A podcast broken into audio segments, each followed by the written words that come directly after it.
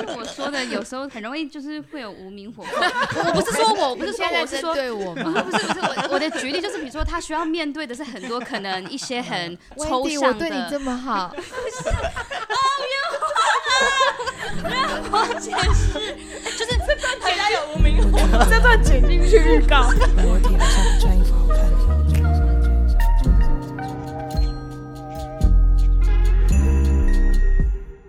但我们好像都没有聊到文字哎、文就是文字案啊，文案这个要聊吗？嗯，文字要怎么讨论呢？文案是我们在沟通嗯、呃音乐计划的时候很重要的一个部分，因为 这个其实蛮感慨的，就是大家其实还蛮容易就被我们所自己说出来的概念牵着走。不知道你们有没有发现这些事情？就是你如何描述这首歌，例如说我刚刚跟你们讲的那些话、啊，全部也都是文案啊。嗯，就是我在告诉你们我的想法。嗯那呃，一个音乐的作品，他要面试的时候，他其实是还蛮需要专业的文字人，嗯给他概念跟意义，让不管是乐评啊，或是电台 DJ 也好，或是第一次听到这首歌的朋友也好，给他们一个线索，然后让他们可以拉着这个线索飞一阵子，在这个音乐里面。在过往的传统音乐工业里面，文案其实非常非常的重要，尤其是很多时候我们不方便很快的直接听到这些歌。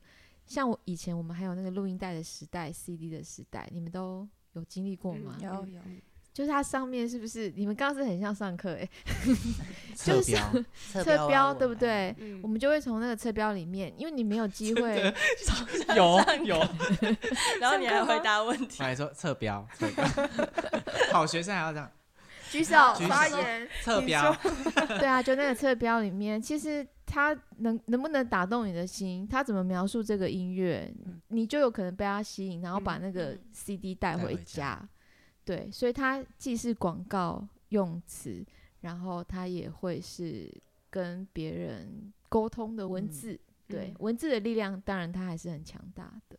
可是，在我们这个数位串流的时代，我其实觉得大家不会看文案。但是佩瑜的这整整张专辑，我们还是非常用心的写了所有的文字资讯。嗯，这个文字资讯比较多是由贺磊跟我一起完成的，嗯，但是贺磊受的苦比较多，所以我们请他聊一下。我很想听哎，我也超想听的 嗯，我觉得 对，嗯，应该是说，就是计划它某种程度上，它就是你要能够代替这个歌手，就是被大家认识。那除了音乐作品本身之外，牵涉到所有任何事，包含你看到的照片，包含你呃接触他的文案，然后他会在哪个平台跟你见面。我觉得企划会处理到很多，就是呃音乐很外围，但是他又跟这个歌手高度相关的事情。那呃，你作为一个文案的写手，你是要能够产出像是这个他他会讲什么话，他不会讲什么话。阅读到这些文字的听众们是能够怎么样想象这首歌？你是说，因为你写的内容是一个对，其实对写的对象是对那个这个东西很明确的，就是人家拿到这些文字读的时候，就会理解成哦，这是洪佩瑜说的话。我自己这次呃，因为我是第一次替专辑写文案，所以在摸索怎么样能够替配于跟各位听众介绍这些文字的时候，是有花了一些时间跟小苗在讨论怎么样才是更像佩瑜的这件事，是有蛮多来来回回的。但我我其实在这个途中有一些有曾经有过一些疑惑，就是就是我在想这些文案就是会需要像我讲的话嘛？就是我曾经有冒冒出过这些念头，我刚刚问贺年的问题，我以为他是要骂小苗哎，结果他对啊，我也是，对啊没有 啊，怎么可能没有获得你想要的答案他。只有说了一个来来回回，我觉得那个来来回回，包含了好多他好像。比我还像老师。你可以讲主观一点的，不要这么大的你说我主观对啊，你你一可是一开始是怎么你也开心，下笔开始写？然后被改的感觉对改的感，开心的啊、嗯苦的啊之类的。没有，我我觉得可能跟我个人的个个性。性比较有关，嗯。是我觉得我在这里就要有用，哦，我懂你，我懂对你。，是吧？对。处女座联处女，座真的对，就是就是你你就会觉得说，哦、那那如果我写出来的这个这些东西，呃，不能用，不能用的时候，那是出了什么问题？对真的好有耐心哦，他真的对，真的很温迪讲话，温迪，你这里那玩手忘记在这边哎，没有，因为小姐你有在哦？因为刚刚小苗你刚去哪？你刚吃饼干，吃饼干。都靠你救场欸。没有，因为刚刚小苗请贺磊讲，就是分享他的那个苦苦处。其实我当下的第一直觉也觉得，我觉得贺磊没有苦处，因为他真的很有耐性，就是耐性到，就是你完全感受不到，就是只要任何人在群主给他一个 feedback，他他就是直接改，就是他不会有任何的情绪待在这个。这个写作上应，该是说，我会觉得大家的，对啊，我我会觉得大家的观点，可能我我我不是那么，我就是一个有主观有客观的人，所以我不我我不是能够很，嗯、怎么讲，就是我不会觉得我就是一切，对，所以我就会觉得哦，大家提出来的修改意见，如果哎，可是我能够做到，想说谁觉得我，谁会觉得我就是一切？有些人是啊，不是，我觉得有些人是，但是他，对啊，没有，可是我因为我们来回修改的程度真的很多，可是我从来没有看过你就是发过一次不耐烦的任何的情绪，不管是文字或是本人，所以我就觉得谁？那你觉得谁有不耐你？现在说清楚，就谁没有不耐？我是说，好，我承认比如我是有。不是，我是说，比如说我自己，我就可能就是对啊，可能我自己就没办法像这样子哦，对啊哦。如果今天换作是我，被这样改的话，你会累。很很累心。那我有个问题想问，嗯所以文案多数都还是以歌手的，但是我觉得我们的文案都不是以你的视以你的第一人称写的，对我我其实也是这样觉得，就是对除了社群啊，他对他因为社嗯群有些是社群例外啦，社群例外，贺磊的意思应该是说，要很贴近文，字不会觉得是别人帮他写的。就是他会连接到，他会直接连接到你，所以要像你吧。对，应该是是说不是说是呃，佩瑜说佩瑜不是就是真的不是哦洪佩瑜说怎样怎样，不是这个意思，是说哦哦，我们形容的那个那个氛围，或是我们形容的说法，嗯。像呃，可以举一个例子，就是我们在写不在一起的文案的时候，嗯、其实一开始的时候，我是比较想要从整个像刚刚小苗说的，我们现在这个时代的感情观是非常容易断裂，然后里面有很多呃怀疑啊跟进退，但是那时候。第一版交出去，小苗就觉得、嗯、好像少了一点什么。那我们后来找到图很常讲这句话，他很 我觉得好像少了一点什么。对他说你们这句给我录起来，剪剪去当闹钟。对，他就说 看完觉得还 OK，但少了什么，对，然后然然后看到后后来这句就会火一直上来。这是我说的，有时候可能的那个很容易就是会有无名火的时候。我不是说我，我不是说我是说。对我不是吗？不是不是，我我的举例就是，比如说他需要面对的是很多可能一些很抽象对你这的，么好，解释，就是这段剪有无名火，这段剪进去预告，没有我，你懂我意思吗？就是他常常需要面对的是可能像我们讲一些很抽象的，或者是比如说，我也觉得我当下看的可能好像少了一点什么，可是因为碍于我的文字能力没有那么好，可是小苗只有说，我觉得少了一点什么。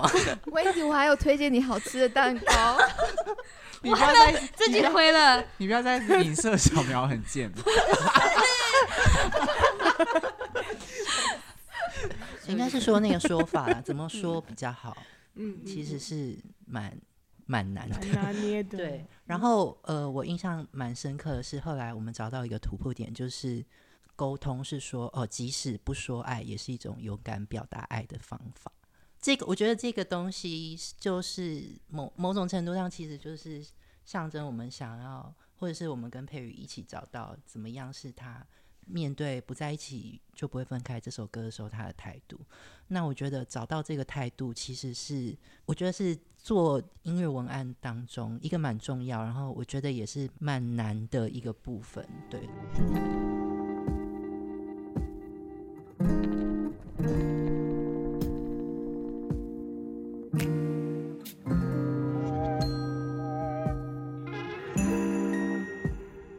觉得有，就有一段努力是，就是我们五月开的企划会议，五月一号其实那是第一次，算正式第一次企划会议。然后那一次的会议花了很多的时间在讨论要用什么角度呈现佩宇这个人。一开始你的出场，我们在讨论要不要用踮起脚尖爱，要不要用回归沉寂已久的歌手，然后你是不是比较弱者的角色？但后来又觉得不是，我们想要在歌里面产生力量，就我们其实花了很多时间讨论这件事情，然后最后才选定要用什么样的方向。对，嗯嗯嗯，我觉得大家可以回去看，例如说 YouTube 里面的文案，对不嗯。对？每首歌都会跟着一些字句，然后你们喜欢那些字句吗？就是嗯不知道团队的朋友喜不喜欢，然后不知道观众朋友喜不喜欢。那些字句，其实就是在帮我们补遗或者是延伸这首嗯歌还有可能能够被更多了解的部分。嗯那刚佩有问说，文案是不是都要跟歌手一样，就是代表他讲话吗？嗯基本上当然是，因为它是你的作品跟出去的语言。嗯可是歌手怎么看待这些文字？他不见得会认为这些文字是是他写的，嗯或是代表我。嗯但是我认为成功的，嗯、跟歌手的合作，就是文字人跟歌手的合作。首先，第一个要完成的是，至少不要让他感觉到有排他性。就这些文字一读，我就觉得，大家不自觉点头了。对你们刚刚是，对又上课，对，你可以嗯不认为他等同你，可是你至少不会觉得很不舒服，就觉得讲什么啊，这不是我。当你有这个排他性的时候，这个文字基本上他没有办法帮你说话。对对，所以文案很长就是在帮歌手讲，他可能自己讲不完整，或者是一时没有办法完善善的。嗯对。但因为我自己是很写了很多年文案的人，嗯我觉得文案对我来讲就是一个游戏。有的时候我们会用一些文字把观众调进来，像钓鱼一样。那有时候就是会砸他一个派，然后有时候又是好像用一些很美丽的句子，让他能够想象得到这个歌原本他想象不到的情境，这些都有可能去做。然后每首歌我们做到的事情不同。嗯那赫磊是一个很有礼貌的人，所以他不会拒绝我对他的任何虐待。对，但是他在这个过程里面，我觉得我们在蛮多的来回是来自于调那个文字的属性跟语气，嗯还有我刚刚讲的够不够有趣，因嗯为我们看。一天要看那么多文字，你能够一下子被一个文字捕捉到，代表他一定有新鲜的观点。没有观点的文字，基本上对我来讲就不会成立进一步跟别人交流或者是互动的可能。对啊，所以我们就是在找那个观点。然后我记得，因为赫内不断被我退稿，就像刚刚 Wendy 讲的那样，有一次在咖啡馆，然后那个赫内就是写飞到月亮的单曲文字，然后我好像一看只改了几个字。他当场就哭了。赫内是非常倔强的一个人，我从来没有看过他流眼泪。有有，对啊，热热泪在我面前流泪。他竟然在我面前流下了泪水，我想说，我平常到底就是多么的虐待他。可见刚刚温迪说的都是真的。没有，我是磨磨合一种磨合。对啊，你们喜欢这次的文案吗？嗯，喜欢。你加浮夸地称赞一下温迪，你喜欢哪一首？花哎，考试 你真的有看吗？你看懂中文？已经到这个时间是互相攻击的时段了。哦终于有东西可以剪了。但是我觉得社群的文案又嗯跟那个对，就是专辑平台上面或者是专辑预购的文案又又是是另外一种东件西。事。我们是非常用心，每一个平台针对它的属性写不一样性质的文案。嗯嗯然后我们媒体的平台很多其实是古琴写的，没社群的错对，古琴要不要也聊一下？社群，你是古琴，不要忘记。而且古他一直以为自己是古制作琴人跟古琴他他到后来有有有那个抓到到洪佩瑜发文的精神。拿到一个证书，配哦，拿到语佩瑜与博士的证书，对啊，这个就是代替你发言很的酷哎、超强做法。我我觉得，我觉得那个很对我来说很很神奇的事情是，我还是可以在里面，可能是因为我认识古琴，所以我可以在里面阅读到，是因为古琴这个人有类似的感受跟经验，所以他写出了这个文字。我觉得嗯小苗或是贺磊也都是这样子，所以这个专辑里面的文字，诶我是洪佩瑜，也要讲可能在这里又一直 声音越来越自。我介绍，我跟音乐人的合作经验是，如果你交出一篇文案，然后他深深感觉到他被了解，基本上就已经做到百分之九十。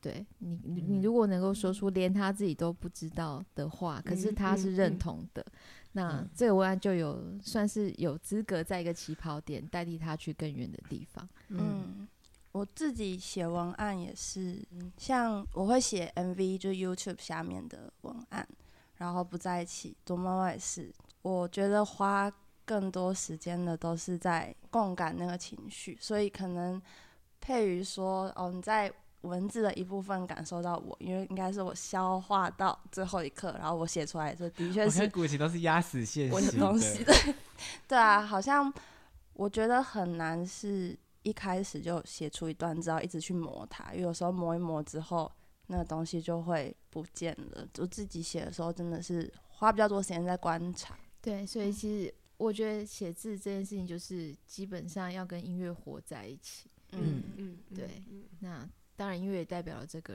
人。嗯我自己觉得我写字的时候是像这样，好像是在画画，在拍东西的时候比较像是触觉。拍东西为什么是触觉？就是我处理影像，其实我是用触觉在处理的，可是我在处理文字的时候，我是用画面，画面嗯在处理的。所以其实，在一开始，志伟问我说，这两件事情会不哦会说企划跟导演，对，对我来讲是不一样的，但一般人很难理解，嗯，因为我们用影像通常用眼睛看，但嗯事实上不是，我对我来讲不是那样的一件事情。对啊，这是额外提额外话，因为你刚才讲的时候提醒了我，好像有这样的感受。嗯，这真的我觉得真的是很多时间都在消化自己的感觉。对啊，对。我觉得，但我觉得我可以理。解像画画的感觉，嗯很像就一直花很多时间在你草稿嘛，嗯嗯，然后就到最后一刻你就把脑脑海里的东西才画呈现出来。嗯，对，也有点像做音乐哈，就是不是一般的，我但我想象写文字的感觉。我写明示他文案的时候，我好像真的是看着那个海报，看着那个海报才写出来。画出来。嗯，我觉得我们这次的所有的文字内容是算是共写的，因为其实嗯佩宇也嗯贡献了很多的对啊文字。嗯嗯那佩宇你要不要聊一下？我其实一开始有点觉得害羞，因为对我来说那些真的很像我日记里面会出现的字，甚至有一些真的就是原本写在日记里面。因为我去录音完，我都会写写日记，然后会把那天有感觉的，或是本日检讨。对，就是说今天没录好，怎样怎样，就是会写一大堆。但那些里面就是我觉得有点像自由书写，所以也会有出现一些比较真实的心情，就是关于那个作品的。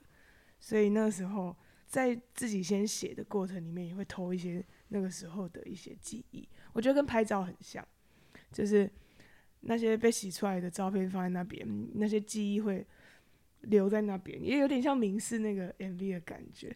就是作为里面的我，我还在流动，但是我会保留住里面的其中一个记忆。那我需要它的时候，我就会再去找到它。我是因为我我是很喜欢写字的，对，所以这这件事情对我来说，应该就只有那个底线很紧的时候，我会觉得有压力，不然平时是觉得。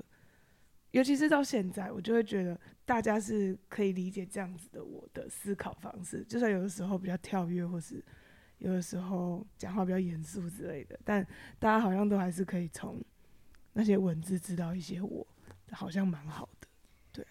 对啊，所以观众们可以去呃四四处找寻 跟佩瑜有关的那些文字里面，可能有一些是古琴写的，有些嗯是贺磊写的，有一些是我写的，紫薇写的，紫薇写的，Wendy 也有贡献很多嗯，想法。想法上，大家一起当佩瑜与教室的 同学。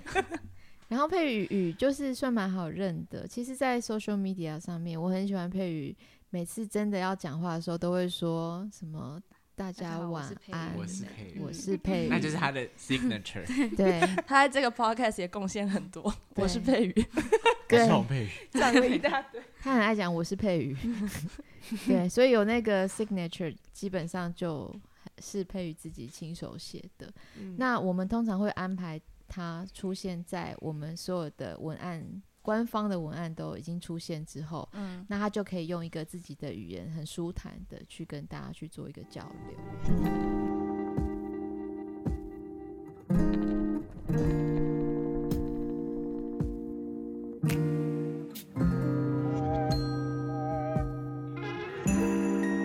我自己蛮好奇，就是可能大家或是小苗，现在对于企划这个工作的想法是什么？因为我觉得可能现在很多呃 indie 的歌手，他可能都有很多自己就很有创意，那他还有需要一个企划人员来帮他做这些事吗？还是不需要？你觉得企划人员还有存在的意义或是必要吗？嗯，如果你问我这个问题，我当然觉得它有存在的意义，也有存在的必要。可是它的模式应该怎么合作，应该要是弹性跟有机的。比方说，每一个 indie 的乐团或是独立的歌手，那他们当然有很多人是很有才华，他是多工的。可是问题是，一天就只有二十四个小时，你的脑袋运转能够完成的事情，其实也是有限的。那这时候就看你想要把时间做怎么样子的分配。嗯，我有看过有一些歌手，他本身就很有企划脑，其实他也有一种天赋或才华在里面。这时候这样的合作，当然他就有机会是，他可以丢出很棒的点子，那我们一起来完善它跟执行它。那这时候有细化才华的嗯、呃工作伙伴，当然他就能够扮演他的角色。那有一些则是他本身对音乐很有想法，可是他如何把音乐转换成能和别人沟通的另外一种语言跟形式，他也许不擅长。那这个时候，事实上就会很需要别人的帮助。可是我觉得最终是大家能不能够找得到自己适合的合作伙伴跟合作模式，这个才是这个时代的考验。因为每个人都能够做一点什么，几乎是已经是所有人的共识。因为我们进入很多学习的技术工具门槛都很低，对啊，每个人都能够做一点设计，或者是每个人都能够提供一些想法。但是到底能不能把这一切做一个很好的整合跟合作？我觉得那东西是经验，然后还有努力跟想不想要再进步的问题。我们都还是可以看得到，有些作品它可能在企划的表达能力上面特别的突出，你一定能够感觉得到。比方说，你就是会记得他的专辑名字，你会记得他的专辑封面，你会听完这些所有的歌以后，感受到这个歌手的人格，然后你对他留下好的印象，并且想听他下一个作品。那这些都不是凭空而来的，从 A N R 就开始，我们就是在做歌手的企划。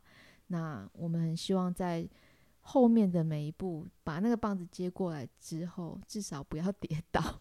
对，除了不跌倒之外，也希望可以再超越一些什么，跑到终点线。我觉得就是每个作品有它应该完成的呃一个任务。那我其实再多讲一点好了，我觉得很多很年轻的独立创作者或音乐人，他们不知道自己有这样子的需求，因为他可能就觉得自己可以做到很多的事情，但一方面他也不知道去哪里找到这样子的伙伴，对我来讲是比较可惜的事。那真的也蛮难找的，像我们这次的组成也是很多的缘分，呃，构成的嘛。就是我觉得找伙伴很难呢、嗯嗯，我我对啊，我自己是觉得要把有才华的人都在一起，其实本身就是一件很困难的事情。可是如果能够做到，就很棒很棒。我们真的是淘汰狼哎、有点像绿野仙踪啊。对，略先哦锋，因为我以为是说落选之人，不是淘汰了。不是淘汰，不是淘汰的了，某某不 是不是淘汰 A 狼我欸，我知道，可是 可是可是跟淘汰人狼淘汰狼有关的 Oh 原因，是因为淘汰狼他有一群伙伴嘛，对啊，就像 Avengers 呀的意思哦。呀呀呀呀！跟跟被淘汰没有关系。我知道嗯我是想小说，菜傻眼，我是想说不是淘汰 A 狼，我是淘汰狼一。个很比较难马上 get 到的 reference？比如说，人家可能会讲海贼王，是吧？他是想要表达就是一群到，一群，那绿野仙踪你可以吗绿野仙踪不知道？？Oh my god！绿还是绿野仙海贼知道啊，王绿野仙踪的英文哦，海贼王好了，海贼王。因为我因为我印象当中淘汰不是只有淘汰狼跟一只狗，没有啊狗、猫、猴，呃，没有猫，狗哦猴子跟鸡，哦，这里要剪还是要留？这边是绒绒。回去听一下再说。可是我总觉得我刚好像最后没有讲到我想讲的。就但你知道我想要想说找讲什么伙伴吗很难，对啊，就是那你觉得嘞？想我闲聊，但我觉得我我的想法跟你蛮接近的，但是我会觉得，呃，可能很多 indie 圈的朋友，一部分是因为他们资源很有限，就是可能他真的呃经运费在做完作品之后就没有了，所以他得所有的事情自己来。一部分是他可以这样做，一部分也是他不得不这样做，嗯嗯嗯嗯，所以他也没有另外的资源再去找伙伴进来协助他完成这件事情。那可能这就一定草创其实这样嘛？那可能久而久之，就算他发展的更好了以后，他可能也已经习惯这样的方式，他不就不会知道他有这个需求。我觉得是有些是这样啊。嗯，我还有观察到有一个危险，我自己感觉到的危险是，因为我们这个产业需要很多的补助案才能够帮助作品完成。嗯那你要写补助案，就要有一些噱头，跟嗯好像看起来很进步或很先进。那在这个时候，会变成有些人把很多的力气放到企划的一个专注上面，事实上就会模糊掉他对作品的努力。我觉得有时候也会有这样子的危险发生，比方说就想着我要怎么样更有气化点，而忘了其实音乐本身就有很强的力量。那如果在这个音乐端没有去好好的把握住它的能量的话，对我来讲，那个气化再有趣或再绚丽，它都没有办法细水长流，它是没没有办法留下来的。嗯，对啊，因为我觉得后面的东西都是这样讲，不知道是不是有不尊重这个专业，但我觉得能帮音乐加分的程度有限，就是音乐自己来的，就是它的计划它的本身，就像我们我也会常跟朋友讨论说，其实我觉得词曲写完应该就已经七八成了，对，就是你编曲再怎么加，他都不可能把作品从三十分加到九十分。对，所以这就是很像小苗刚刚说，就是第一步，你的原你原本想要卖的产品如果没有做好的话，嗯。你后面再用什么东西去包装，好像都改变不了里面那个东西不够好的就有事实。点本末倒置的感觉，嗯对，觉得这是一个危机。费力，嗯嗯。嗯嗯，对对啊。啊，其实会做的更更费力所以我觉得我但哦，这这我就可以拉回古琴一开始拉的仿纲，就是我们这个企划团，你你古我们这个企划团队是从这个作品还没有发生，正在准备发生到最后发生，我们这个团队都一直参与在这个里面。嗯。那我觉得这个就跟一般一般的唱片工业的模式比较不同，因为像一般的唱片工业就真的很像小苗刚刚说的接力赛。嗯，就我们第一棒的人，我们就嗯负责做音乐、做音乐、做音乐、做音乐，拿到第二棒，第一棒的人就去做下一个音乐了。嗯，好，我们就是我们再去赶快生产下一个东西，那这个后面的事就交给第二棒的人去处理。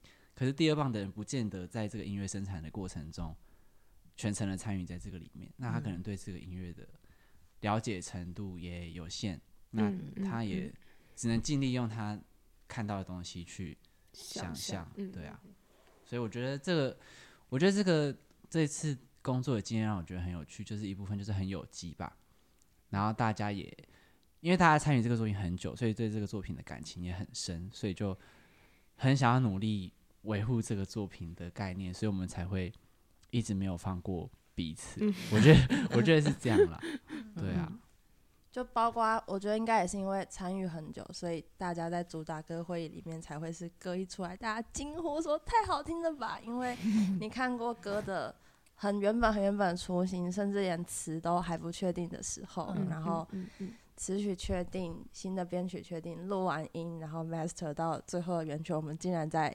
挑选它或想象它可以怎么样被看到。嗯对，就我自己觉得这真的是一个是生产的过程 没有错，然后嗯对，嗯，好啊，那感谢大家参与我们最热烈、最没有空白的一次计划会议。